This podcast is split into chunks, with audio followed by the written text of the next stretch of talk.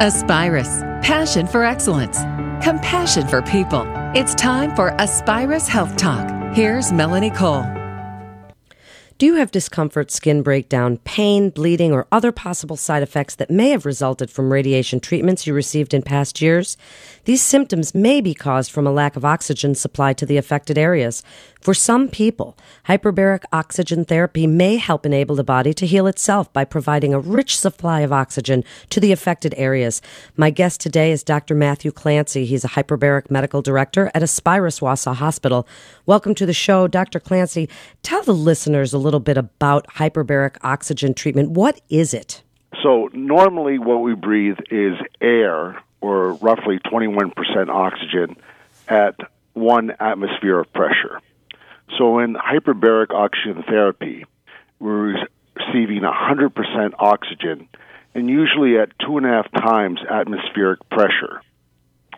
The way to relate this is that our lungs probably have 100 torr, which is a measurement of oxygen, breathing room air. In the hyperbaric chamber, our lungs probably are somewhere between 1200 and 1500 torr. So much more oxygen to begin with. If oxygen is transported typically through the body by red blood cells and carrying with it various things, iron and whatever, what does the HBOT do differently? Does that help oxygen get dissolved in a way, or is it just more traveling through the system? No, exa- exactly what it does, you allude to, is that we increase the amount of dissolved oxygen. At regular room air, most of the oxygen is carried by the red blood cells, and they're pretty much saturated. What we utilize is the plasma to deliver at least a third more oxygen to the tissue. And um, this becomes very, very important because what we're talking about, especially with radiation injuries, is we're talking about the diffusion difference between um, a normal torr and the 1500 torr that I was talking about. We can get oxygen to diffuse through poorly um, perfused tissue much further, and we can get it to cells that normally aren't getting a normal amount of oxygen. Um, radiation, what it does to the healthy cells is it destroys the blood supply. The average person, the tissue that was hit by the beam but not part of the tumor, has approximately 30 to 40 percent normal capillary density. The diffusion distance now is increased because the pressure, the partial pressure of oxygen, is so much higher that rather than the usual 64 microns that oxygen can diffuse from a capillary, it can now diffuse 240 microns. Then what happens is increased oxygen tension is itself a signal to the body to produce new capillaries. So this allows the body to produce the signal it needs to produce the new capillaries to help regenerate the oxygen delivery to threatened tissues. That's fascinating. What conditions can it treat, and what are some of those benefits if it's helping with wounds or where adequate oxygen can't reach that damaged area? Tell us a little bit about some of the conditions you use it for and what the benefits for those are. The two main conditions by far are diabetes and um, radiation necrosis. Um, diabetes is really uh, is a multifactorial disease, but one of the important things about it is it's a disease of the microvessels. So it's a disease that uh, damages the microvasculature that cannot be fixed fixed surgically. So again, being able to dissolve oxygen in the plasma, as we're able to do, allows us to deliver jolts of oxygen for the two hours you're in treatment.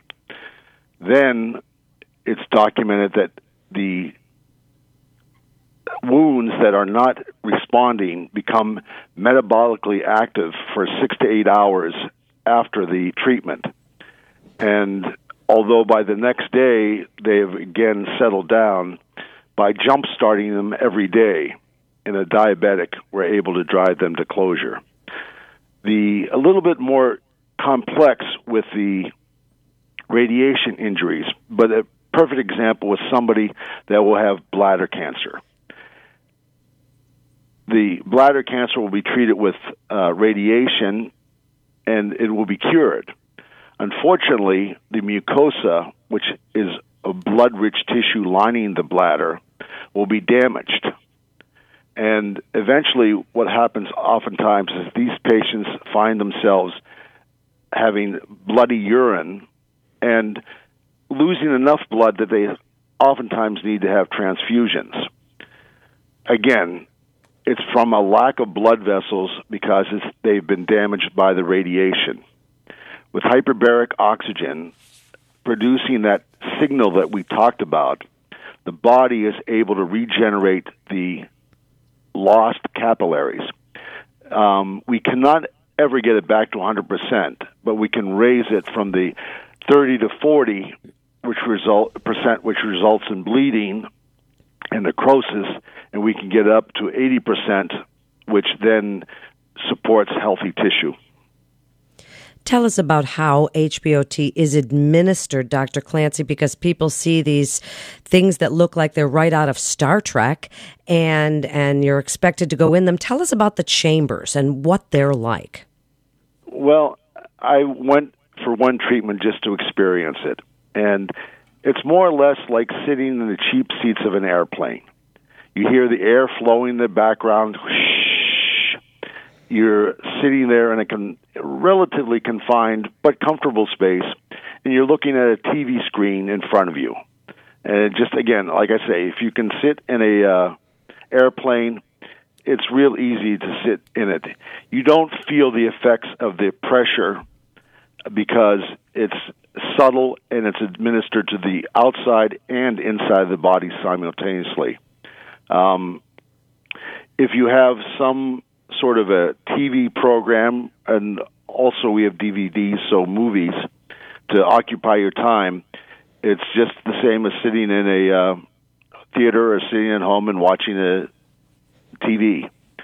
Um, but other than that, like I say, you're sitting like sitting in a plane. You're not going to get up and walk around. You can't move, and there's a little gentle flow of air in the background that you always hear in an airplane.